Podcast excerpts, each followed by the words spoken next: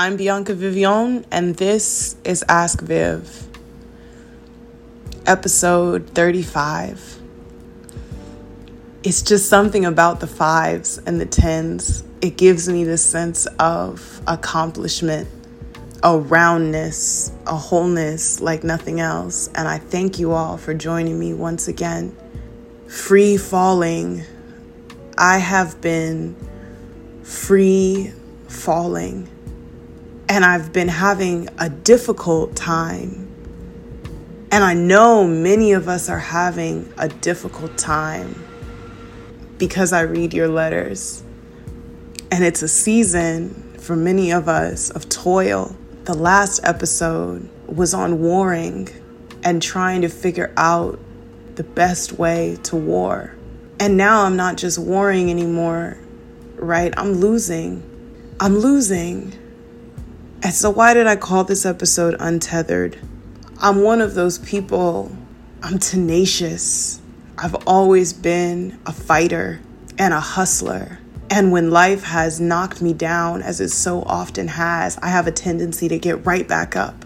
And when I was younger, I was looking for a fight all the time. It was part of the thing that kept me going, where I would be knocked out and for some reason, just adrenaline, I would get right back up and I'd be ready to start swinging because I had something so desperately to prove about my own self worth. And I didn't know where to get dignity from because, in my own eyes, I wasn't important. And I was far, far from rich. And I didn't think I was beautiful. But I was a junkyard dog when it came to a fight. And I was saying, whatever I say I'm going to do, I'm going to do it. And that was for better or for worse. And it was nice having this sort of youthful arrogance and having that tenacity and having that energy that if you get knocked down, you just get right back up. And I think that I was running on this dream that I had for my life a dream of the way that I thought things would be and the things that I thought I would be able to do. And it was that dream that bred that fight in me that I could take a thousand losses. I used to say the only difference between a winner and a loser is that a winner fights until he wins. Similar to a saying that my father used to say to me all the time growing up, he'd say, B, the only difference between a con man and a salesman is that at the end of a sale, a salesman delivers the goods. And so that's how I viewed my life. And I had these simple rules of what it took to win. And it was very easy to recognize my enemies, right? Because it was the people that doubted me and the people that used me and made me feel small. And I said, I'm going to show them. And so I was grounded I was tethered to these characters and these mantras and these rules. And I lived in that lane so well. And I found my success there. And I said, as long as you keep fighting, you'll win.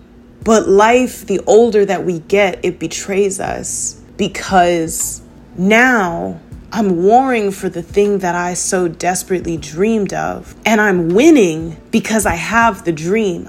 So to speak, I materialized the vision that was in my mind and I made it. God and I made it a reality, a lived, tangible, seeable, touchable thing with lots of moving parts, lots of players, and lots of entities. And yet I'm fighting every day fighting a level of exploitation, fighting exhaustion, fighting my own ignorance of all of the parts of this journey that I do not understand. And yet, a level of excellence is being demanded of me and a strength that I feel waning, both emotionally and professionally, but also physically. Being so physically weak for the past few weeks where I could not keep any food down and I couldn't sleep and stressing constantly, having panic attacks, having difficulty breathing, using my inhaler for the first time in many years, just not doing physically well. And yet, all I hear constantly is congratulations. is I'm so proud of you, is oh, you must feel so good. And I'm warring and I'm winning because I'm doing well. But the dissolution of my spirit, the degrading of my personal dignity behind closed doors, the isolation and the loneliness means that I'm doing well poorly. And so, in my eyes, in my mind, in my heart, I'm failing. I'm really failing. And I'm untethered now because what would get me up whenever I was being knocked down was this dream. This thing that lived way in the distance, just beyond the horizon, was the thing that I used to cope. That I said, okay, things are bad now. And I would lose love and I would be betrayed in friendships. But I would say, one day, one day things are going to be different. And I was tethered in that hope, in that expectation, and it kept me going. Beyond just being tethered in a dream and a hope of expectation, I was tethered to my ego that said, Well, you're brilliant. People want you, people want to be like you. And anything that would push back against my ego, I would recoil like a snake. And I would say, I would call that thing an enemy and I would work to destroy that thing that made me feel less than. But now it's so much more convoluted. The same people that will be calling me brilliant and talented will be the people that will exploit me for that talent. Where the same entities that will be calling me beautiful is the same source of my bodily insecurity. And so you wonder is this an enemy? Is this a friend? Do I war do I love? How do I navigate now a situation in which life is not playing by the rules that I had established for so long? What do I believe now?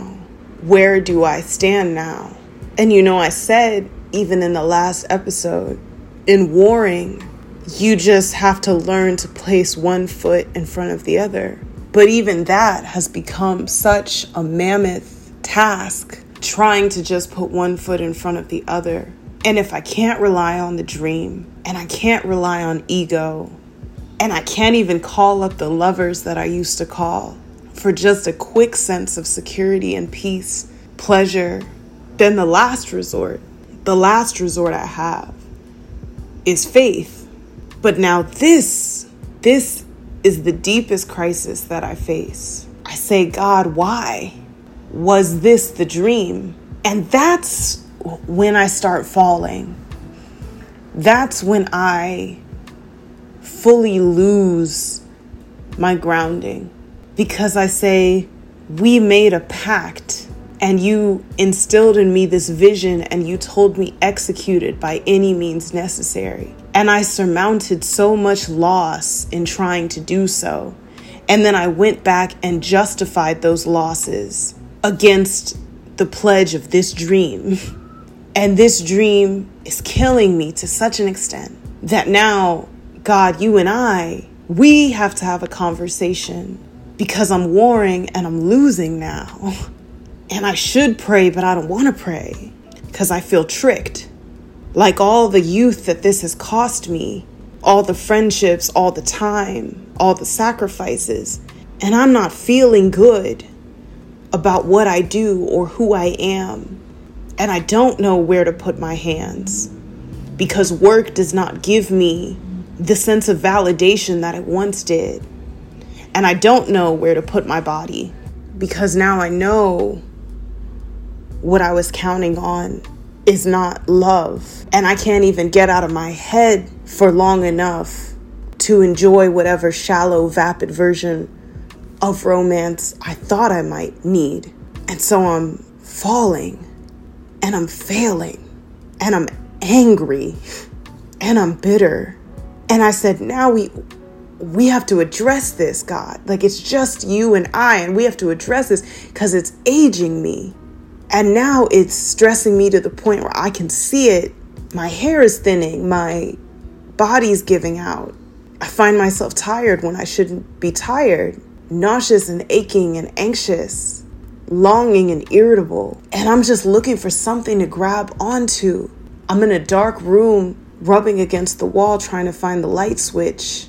A solid place to stand is what I'm looking for, what so many of us are looking for. And the friends that I might call, they rush me off the phone. And the parents I've always needed, they don't have the answers, as they seldom do. And the bitterness, the spiritual bitterness of it all, is to say, God, I can't see the good in this. I've been exploited and used my whole life. And I learned so much from that suffering, from that pain. I've learned so much from heartbreak. I've learned so much from failure in career. I've learned so much from being broke and being broken. And I said, God, didn't I pass it on? Didn't I get on a microphone and sing my sorrows? Didn't I, about all the humiliation and the heartbreak, didn't I do what I was supposed to do? So why? And a lot of us are thinking, like, I should have been further. And this thing that's getting to me, it shouldn't get to me to this extent. And the people that are standing over me, wielding power over me, shouldn't be the people doing that. Not when I'm so smart, so strong. And we begin to map out the past and just say, where did I go wrong? And so you say, God, either you're cruel and this is more than I can bear, this is excessive, and I'm angry at you. Or you say, God, these people got me twisted and bent over, and they're laughing at you because I'm living now at a loss. So it's not adding up now.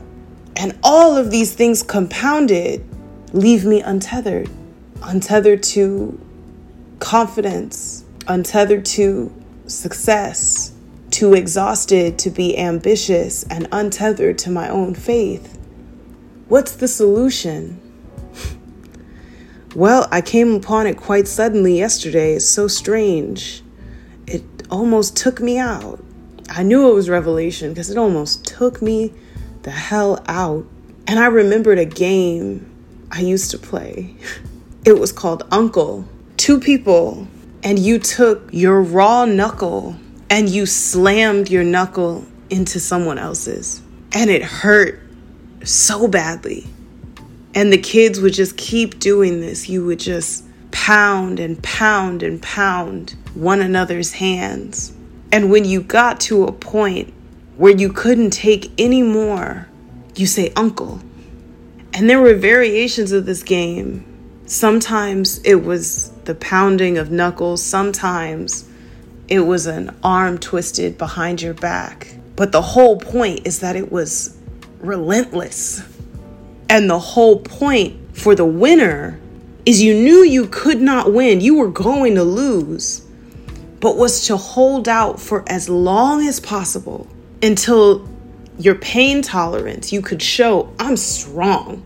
I don't feel a thing. And when you hit that point, you say, Uncle. And it was not about winners and losers, and it wasn't about victims and perpetrators. It was about the strong and resilient versus the cowardly and the weak and I thought of this suddenly. I was in the shower and I remembered this game, how quickly I'd bow out of it. And I realized what I've been doing in this time of my life. What I was doing even when I last joined you with this episode, War Strategies, is I was hitting back. hitting back. I would life was hitting and I was hitting back and we were hitting and hitting back. And it was this childlike arrogance and this ego. I refused to say uncle. I just would not do it. Why? Because I wanted to win. Why?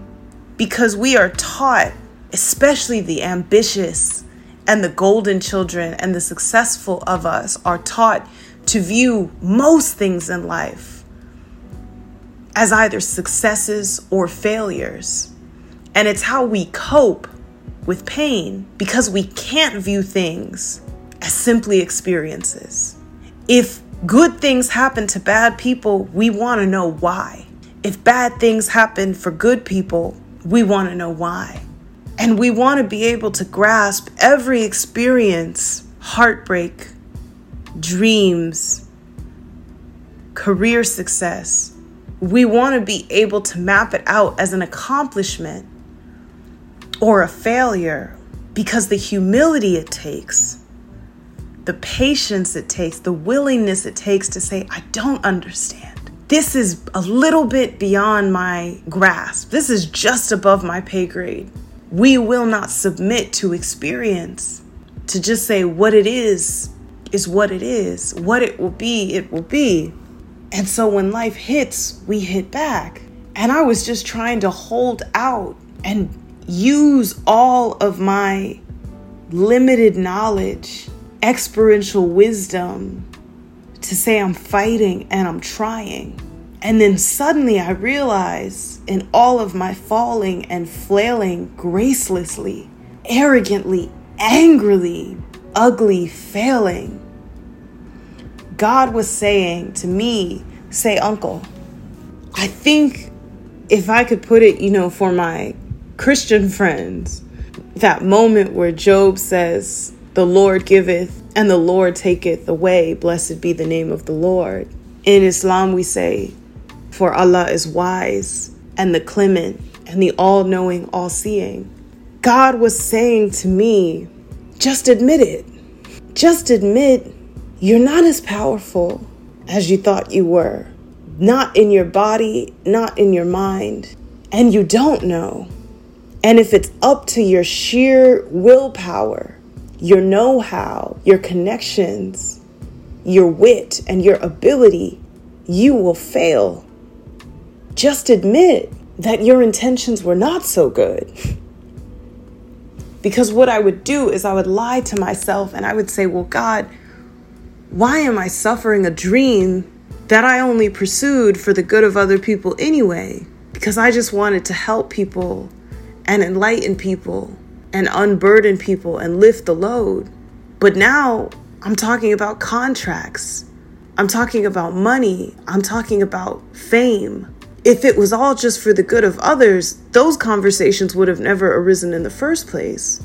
I say, well, I just want a little bit of light romance with a good person who sees me and can talk to me. But now I'm talking about expensive dates, arguing in hotel rooms and on boats, now I'm looking at you with strange eyes, talking about what is beneficial to me.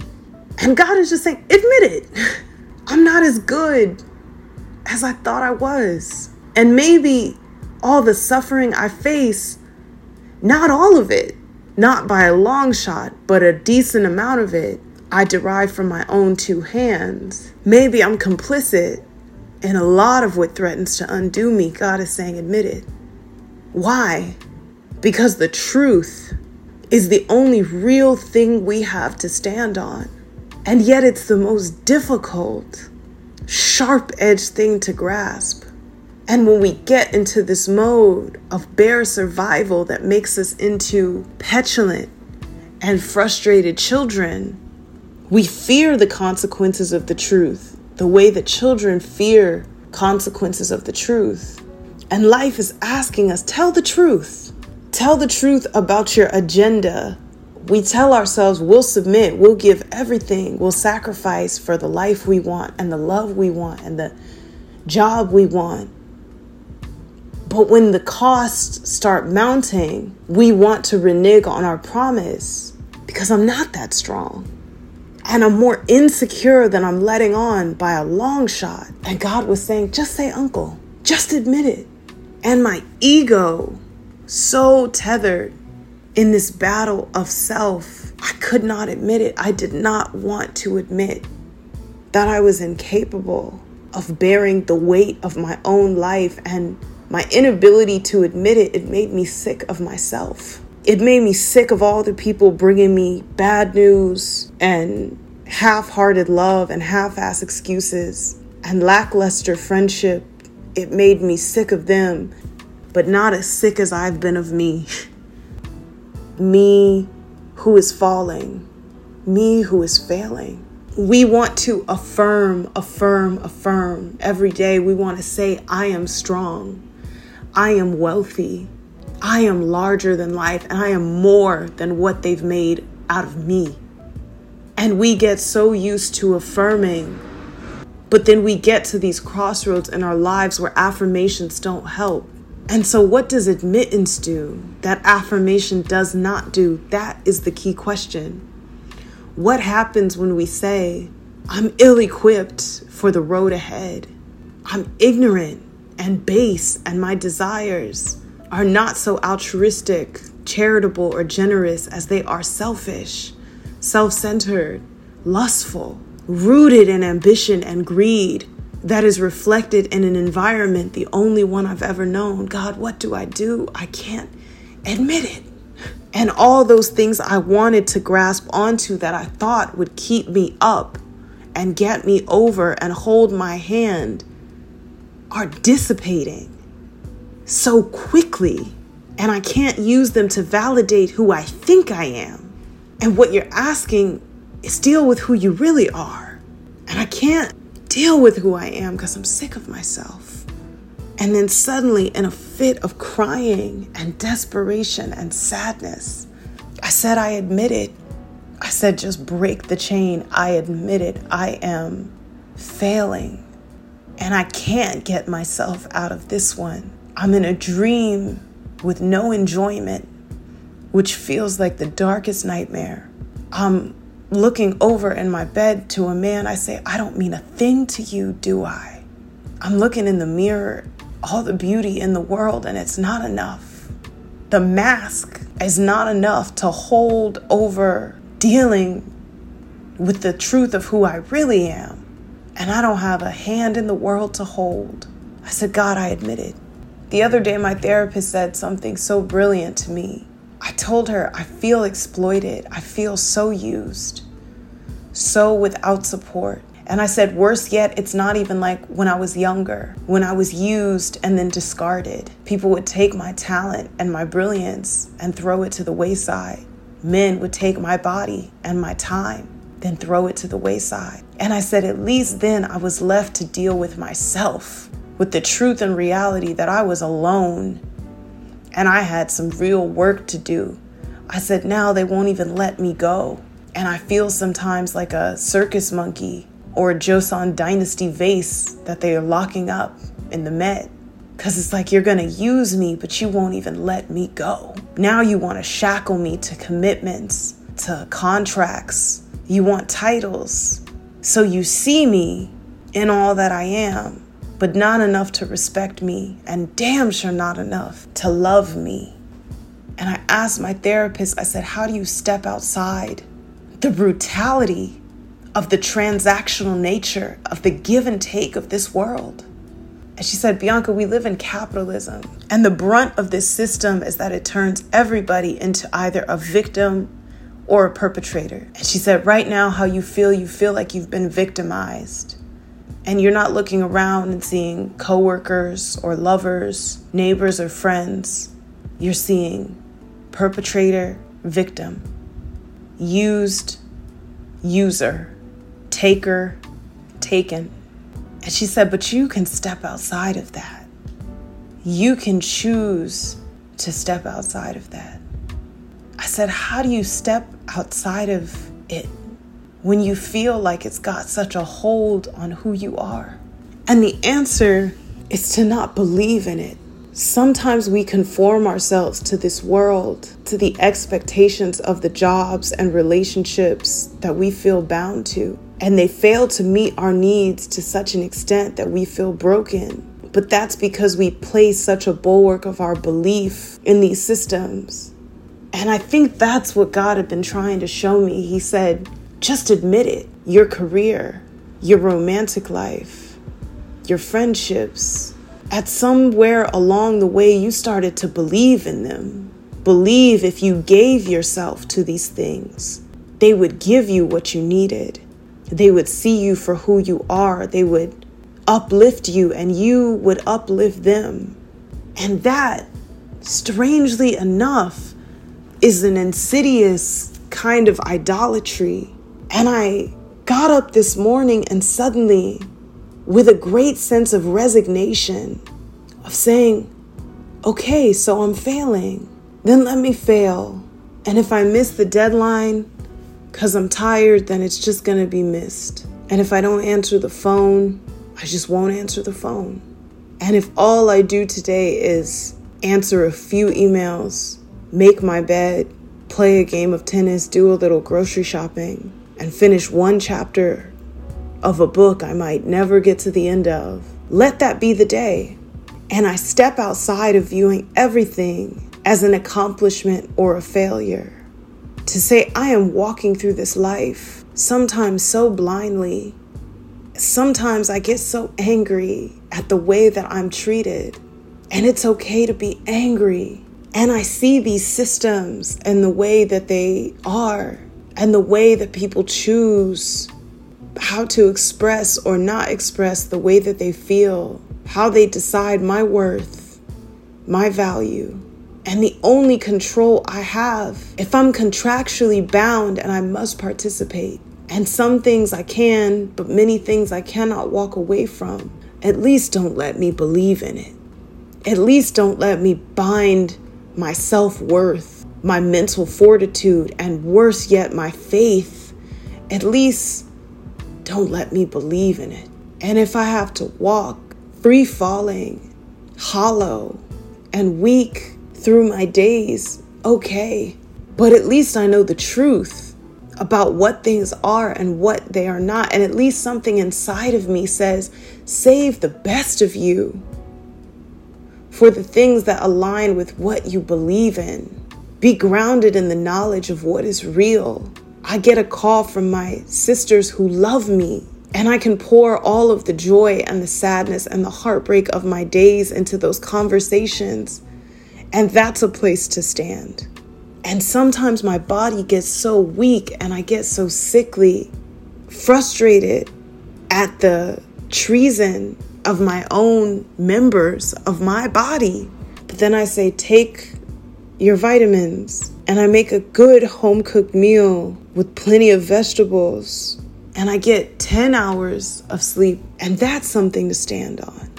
And when I'm met with the reality, someone who I care about, and I say, wow, I don't mean a thing to you. You're not good for me. And I stop answering the phone and I walk away. And I'm alone again. But I know what's real, and that's something to stand on. And it's not the mountaintop, it's not the Grammy stage, it's not the graduation, it's not prom night, it's not the wedding. It's what's real, though. And it's for these times so many of us are in when you're warring and you're losing, when you're falling and you're trying to grasp onto the everlasting hand. And God is just saying, admit it, admit it and I will give you peace. Peace. I haven't gotten to the wealth or the glory, the mind boggling love, the fame, or any of the shit the world was selling that came up so short. But in the admission of my own inadequacies and in the attempt to act like I have some good sense, to remember to make my bed and breathe to not believe in too much what people think of me or even what I think of them, to remember to say my prayers and call my mom, to place things in their proper order where it's not all about life and career, ambition, and the next steps, but to remember that thing inside of me that must be fed, both physically and spiritually. The basics, back to the very basics and I hold on to what the little wisdom I really have and the hard earned truth that I know that I'm not what I ought to be, but I'm not what I used to be. That I am trying desperately to make a good life that I think I deserve for the best of who I am. That there is mercy for the rest of who I am and the worst of who I am. And that gives me a little bit of peace. And I am tethering myself to that peace. And in this new month of life, I'm going to call myself grounded And if you're going through what I'm going through, which I know you are, I wish you peace. Peace for right now. In the middle of a war, in the middle of a storm, in the middle of a loss, in the reality of loneliness, isolation, heartbreak, calamity, inflation, and all of the evil that the world deals in constantly. Just some peace. And I say, let us anchor ourselves, tether ourselves to peace. And from that peace, may we find hope for joy and abundance, for success, and for a life we can believe in and be proud of, and not feel so dissolved and compromised for, not so twisted, bent over, and falling. I wish you peace. Dear Viv, what does it mean when a guy says he loves you because he feels it but gives no explanation? There are many reasons why people do not explain their feelings to us. And I think one of the very frequent, albeit wrong, assumptions that we make is that people know themselves why they feel how they feel. I know this as somebody that's constantly being touted as someone that has conviction, able to express my feelings easily, or at least find avenues of reason and communication to express my confusion in the absence of my own understanding. And this is considered brilliance. Just to be able to do that, for me, has made me a career and a talent. So the average person being able to say, This is how I feel, this is why I feel that way. This is when I began to feel this way, and it's because of this part of my character or this part of my childhood that's expressing itself through this emotion, this action. That is a high level of emotional intelligence that most people don't have. And the people I know that do have it usually have gone through so much therapy. The reality of it is is that many of us are so ill equipped and we find ourselves stuck when we're asked to explain how we feel. And so, if we cease focusing on what it means when someone says they just love you because they feel it, I think it's a better question to ask what your real intentions are, what you're looking for when you ask that question. I've dated really loquacious men who could tell me their favorite feature of mine, how they loved how I talked, my their favorite work that I've done, how they love the way I dress, the dishes that I make, and yet that did not reflect in the quality of love that I got or felt when it came to the real measure of love, which is sacrifice. They didn't give up a thing. And then I've had lovers, not talkers at all. Difficulty stringing together sentences, shy, reserved, anxious types, where the more they have to talk, the more nervous they become. But when I needed them, oh, when I needed them, present, here, offering what they had and even some of what they didn't. And it showed me something. We have to believe the way people treat us. And we have to do this for two reasons. One, so that we know the truth and we are grounded in the reality of a situation. I say, I see your willingness to communicate. I see if you show up when you say you'll show up. I see what your word means to you. I see your gestures of kindness, affection, charity, honesty. I see if you're complimentary or insulting. I see if you're patient or impatient. I see if you're generous or stingy. And I believe that. We really, the second step after we acknowledge it is to believe it. Because if we believe it, then we don't have to ask, Oh, do you love me? How do you know? There's men who didn't tell me they loved me for a very long time, but I knew they loved me to the point where it would almost make me laugh I would say to myself, wow, he really loves me. I wonder if he knows it.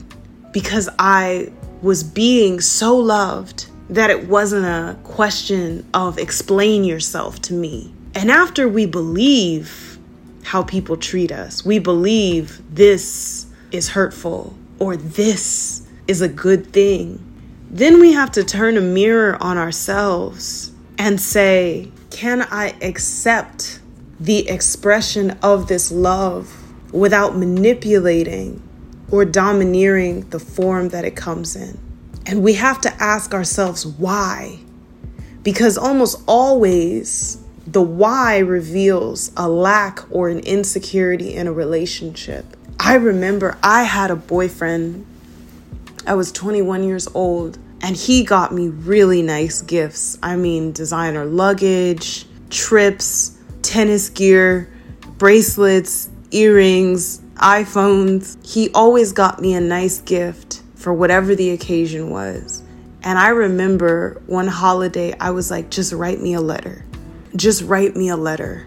I was begging him to write me a letter. And I think I remember finally, after maybe three holidays birthdays, Valentine's Days, all these things went by, Christmas came around. And he gave me a letter, and it was a short, sweet letter. I don't remember even now what it says, which is very funny.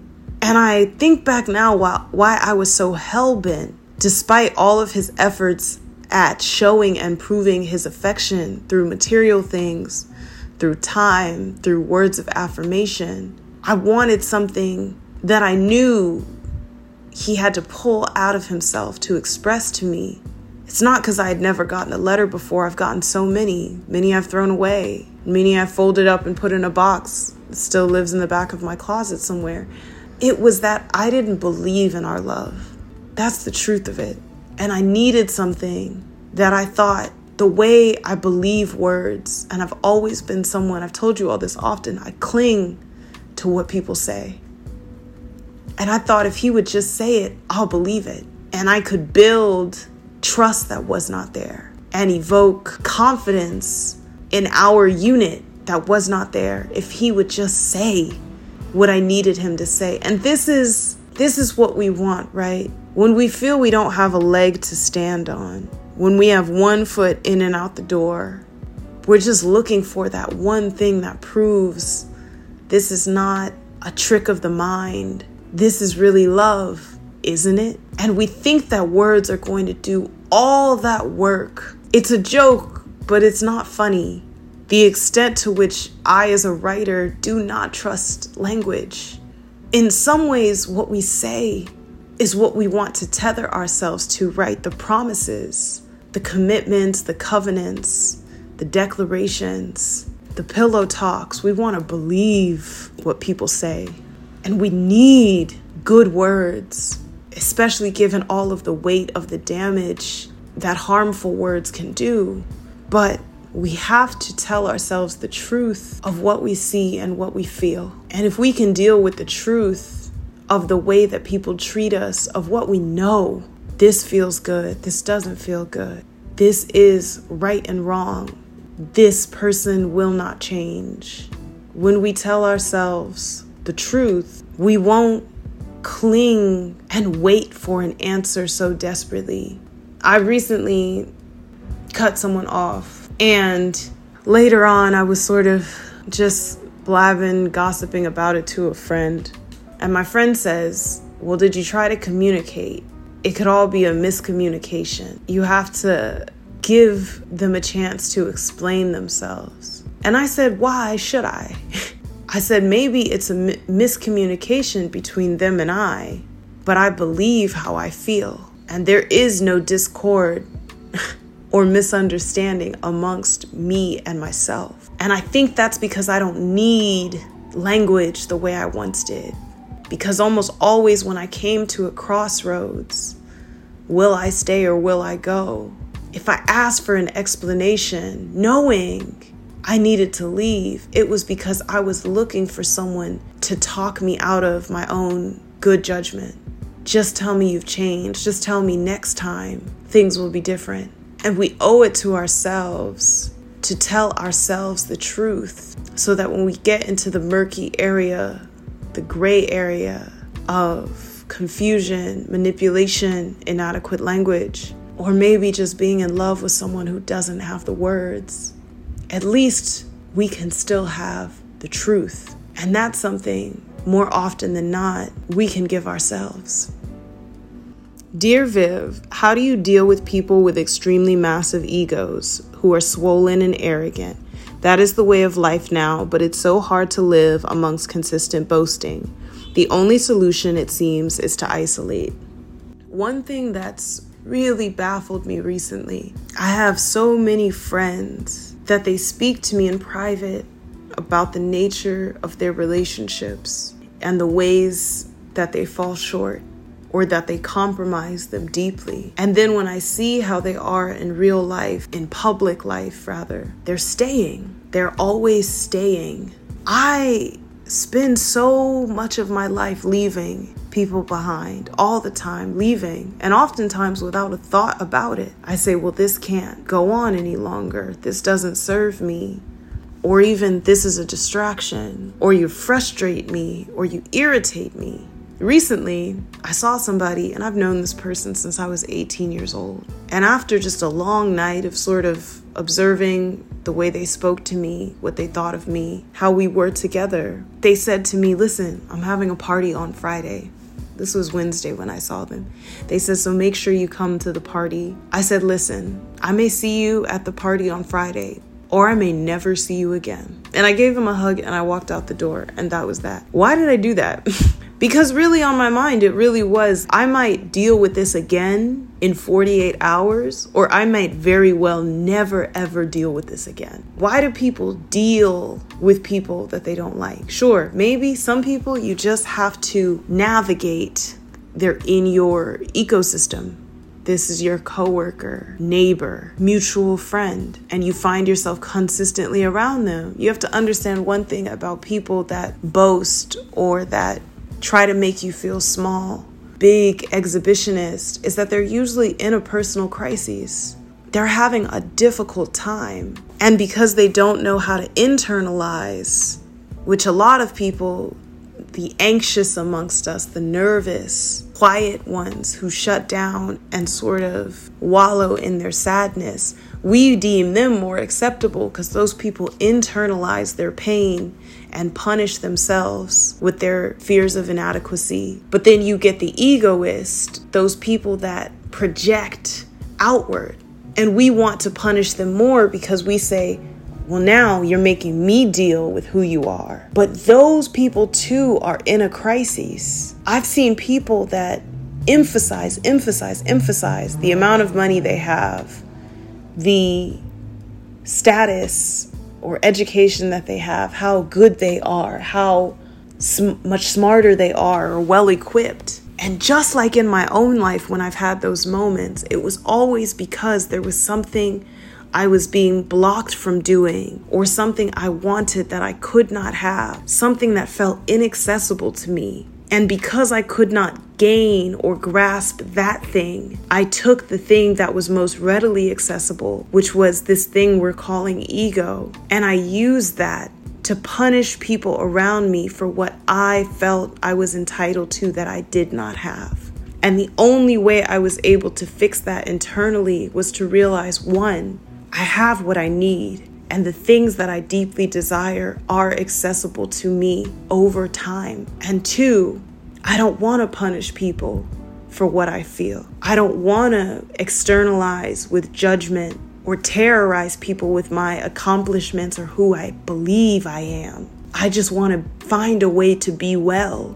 Real solutions, real meditative, holistic, constructive solutions to the internal crises I was dealing with. And do people have to stick around while I go through that process? No, not at all. Do I stick around while other people go through that process? Not usually. No. Why? Because it can take a very, very, very long time. And usually, the better people are doing materially, the more reluctant they are to enter those processes. I'll say it like my wealthy friends, they have difficulty changing because they know no matter what, the lights are always going to go on. They're always going to be able to make a reservation on a Friday night. And they have exactly what they need materially to get by. So they're that much more reluctant to change in their relationships, in their mindsets, because they have a world that in some ways is always going to validate their sense of power, influence, beauty, simply because of what they have materially. What is going to incentivize you to stop? Typically, what incentivizes people to check their egos? They're crippled in their bodies. That is a big blow to the ego. My dad did not really deal with the way that he treated people or the things he said until he got cancer. And even then, it took a romantic heartbreak for him to go to therapy and really begin to deal with the way that he talked to people the things he said. We don't need to bind ourselves to people that are going through a crisis for some greater good or connection that we think that we gain because that is the wrong thing to do it's simply the wrong thing to do. Because usually the people that they make big promises to us, yet they live in a world dominated by ego, they have difficulty keeping promises almost every time. They only promise to boost their ego. So it's not for our greater good for the relationship. And if we want to be associated with an egoist, then we have to check our own egos. And if we think, oh, when this person comes off of it, they're going to be great at loving, maybe but I find myself less curious about certain kinds of pain the older I get. What you have to understand about people that are very egotistical is that they're already isolated from us because that internal crisis and that insecurity and that internalized anxiety that they find themselves externalizing towards us, it already keeps them distanced from us. It already makes it difficult to hold their hands or speak to them directly or feel them the way that we want to feel them. So it's not a matter of isolating, but it's a matter of detaching ourselves and untethering ourselves to them so that they do not harm our spiritual well being, our journey, our capacity to love is not tainted or affected. And it can hurt because sometimes we love people like that. And it's such a letdown the words they say to us, speaking down on us, or how small they can make us feel, how invisible or insignificant. But we have to give grace and really say to ourselves sometimes, You're suffering, and I see you, and I pray that you will be freed from suffering. But I will not handcuff myself to you and your suffering because I'm trying to find peace. Dear Viv, I have tons of love for my ex boyfriend, but I'm aware that we're not meant to be. He stated that we should remain friends. I cannot be in a genuine friendship with someone that I have intense feelings for. Since I've come into this realization, I feel as if I'm fighting my mind and heart. I prayed to God to guide me in the right direction, and I haven't received a definite answer. I trust that you will provide me with proper advice moving forward. Is this just another process of love? Yeah, this is the ultimate process of love because this is the process in which you choose yourself. That is probably the biggest blessing and the highlight of these stages of our lives where we can't tether ourselves to other people, when we can't ground ourselves in the sense of identity that a relationship often brings. And we are asked very definitely by life to take responsibility for the way that we feel and for our heart posture. You know, to quote Mary Oliver, Someone once gave me a box of darkness. It took me years to see that this too was a gift. When somebody that we give ourselves wholly to turns around and gives us back to us, it can feel like such a curse. It can feel like such a weight. And it's because so many of us do not want to take responsibility for ourselves. We rather be someone else's problem. And to cushion it, we say things like, oh, we'll just be friends. And I think I've grown out of that entirely. But if we can take the strength that it takes, the courage that it takes, the submission that it takes to say, I've made up my mind to be good to me. I've decided on me. That is something to hold on to in these times. That is something worth holding on to. You say, quote unquote, I'm fighting my mind and my heart. And that's the irresponsible thing to do when someone brings us suffering, when a lover brings us suffering, when a dream brings us suffering, when a job brings us suffering. We are so used to saying, you know what would be great? If I caused myself more suffering. There was a time when I looked around this last year of my life and so many things had let me down. So many things that I had anticipated for such a long time and woke up and found they were all smoke and mirrors. So many people I tried for years to earn their love So many times, for so many people, for so many lovers, I tried to qualify myself and thought if you're just a little bit more this, a little bit less of that, a little bit smaller, a little bit thinner, a little bit less eager, a little less honest. And I warped myself and I fought myself and I tried to change myself until I found that what they required me to be was a direct antithesis of what God required me to be for the job that I really have to show up for. And I'm not talking about a career placement or a vocation. I'm talking about showing up for me, who I really am, who I really have to be for myself. If I'm ever gonna find a semblance of happiness in this world, but more importantly, if I'm ever going to discover the truth, and I was willing to sacrifice that or put that at odds with myself for so long because I just wanted to be wanted. I just wanted to be somebody that loves somebody. And we all do. And I'm finally realizing that it's okay, that it's not the most shameful thing in the world to want somebody that you don't have to lie to, that it's okay to desire someone that wants you just as much as you want them to the same extent that you want them at the same time that you want them. That it's okay to want somebody to call up at the end of the day when you've had a bad day. That it's okay to want somebody to call up when things go right, to let them know how right they are. But when people show you and they tell you, I'm not the one,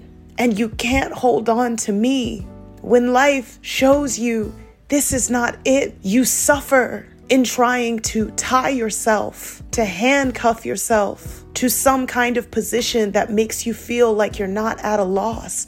Sometimes the growing up is taking the losses. Sometimes the blessing is the betrayal because it makes us puff up our chest and make a decision, even when it feels like we're weak and going without, to make a decision to say, I've made up my mind to be good to me, to choose me. And it feels like the hardest thing to do, especially for those of us who spent our lives choosing everything else. Even if somebody decides to love us back, even if we get the dream job and we find ourselves exactly where we want to be doing exactly what we said we would do. We quickly come to the realization that no body, no position, no accolade, or any of the other things that we try to give ourselves away to can truly hold the immensity of who we are, and that we are blessed for the people that love us enough to tell us the truth, or at least don't hate us enough to lie to us about their ability to take responsibility for our hearts. And the best thing that we do and the gift we give ourselves is to take responsibility for ourselves and say, You deserve peace, to say, You know the truth and the truth is better than the lie. And it's how we become women, how we become grown women, grown men. Because as a child, when you know something has gone wrong, you're afraid to talk about it, to say what has happened or what you have done, because you fear the consequences of the truth. But as an adult, you should fear the consequences of the lie so much more. And the truth is, this person has let you go. And that is a hard thing. And my heart breaks for you. But there comes a time when you have to say, in all the free floating and the weightlessness of this life, of all the things that will let you go, I will hold on to me. I'll be good to me. I'll make decisions that make me feel at peace. I will say the things I can live with. I will do things that are to the benefit of who I am tomorrow. And I will choose me, this body, this spirit, this loving, this mind. I'll choose me a million times. One of my favorite, favorite poems by Nayyirah Waheed, where she says, If someone does not want me, it is not the end of the world. But if I do not want me, the world is nothing but endings. The world is nothing but endings. Something someone told me recently really, really resonated with me. They said sometimes it'll break your heart, but it won't change your destiny. But if you change your heart, it might very well change your destiny. And that meant everything to me because I looked back at all the times where I was not chosen, or all the times when I got exactly what I wanted and I didn't want what I got. And none of it changed of what I am capable of, of where I'm going. I'll still get the dream. I still believe that there is significant, mind numbing, life altering love waiting for me. I believe I'll walk into a house one day that I'll marvel at, and I believe I am capable of changing this world. I believe that. And I know now having been broken more than most people will ever be broken, that nothing that I've been through will change the facts of my future, and that the only thing that can is that in these times where I am asked to let go of everything, I commit the worst of self betrayal and attempt to hold on to everything while simultaneously letting go of me. When you feel untethered, and at a loss, it's important to ground yourself in the truth. And what is the truth? The truth is I am responsible for the way that I feel. The truth is, I am not the sum of the worst things that I have done. The truth is, I am not worthless or unworthy of love despite the people that passed me by. But probably the most significant truth at these times in life is that I am still on my way. I am going somewhere and I will find myself again, not lost, not longing, not grieving, not wishing, but standing steady and firm with my head held high in a kind of triumph. I know I'll get there. And I will hold on to my things, the trophies and markers that prove that this life can be sweet, good, beautiful, and sometimes so fair. But until then, I have to push against the trick of the mind that says, You have nothing, you are nothing, you've lost so much. I say, No, I have me, me who is going somewhere. And when I tether myself to that simple fact and let it wash over me until it brings me peace and the knowledge that God is so real, that is sufficient for whatever is in front of me. And I'll leave you all today with something I wrote to myself just shy of my 26th birthday. And many of you all have already seen it, but I want to read this to you and dedicate this to us. It's called A Poem for Myself on my 26th birthday. If life is mine for the taking, and it is, then I must choose. And despite the shame and question of tomorrow, I've made up my mind to be good to me, even if I must choose me in the corner, head down, me in the love affair, dead wrong, me in the bind, wiggling free. I choose me at the crossroads. I choose me down bad. I choose me up wishing. I choose me who came in the back door, bolting out the front, turning my back on all love that has run its course. I choose me who should have known better, and me who did but did not act, and I choose redemption. I choose me on the precipice, diving in deeper than anyone has gone before. I choose me in the prison yard. I choose me at the prayer mat I choose me who asked for a second chance, then took 24 more, shamelessly, audaciously, grabbed a handful of sweetness, stuck it in my pockets despite the rising heat, and ran like the wind.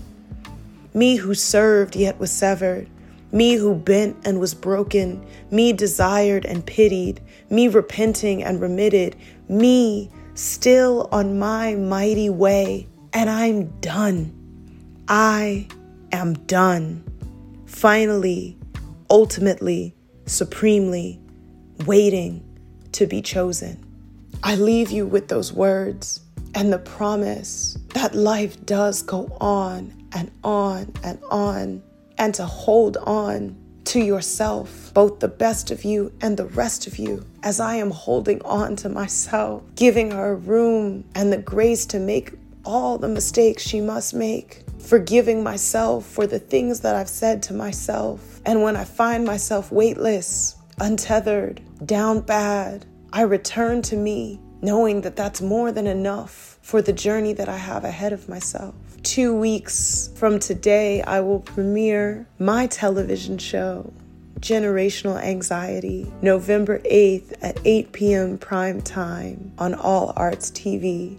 You can stream it on the All Arts app, PBS app, on Amazon Video and Roku. And if you're looking for it, I know you'll find it. I just want to take this time to thank you all, my listeners, so genuinely and specifically because the voice in this show, a voice that I'm still very much looking for, was a voice I could only find confidence in because of what we have started here together. I began recording this episode in early August, and some ideas, some things just take time to see themselves through, and your patience and your love abounding. I feel it all the time in every letter of congratulations, every warm wish, every time we celebrate every win together. And it's not all a fairy tale, and I haven't yet found the gold at the end of the rainbow. But I know that this is really something. And as I find exactly what that something is, I'll share the best of it with you. But as I find myself posing for pictures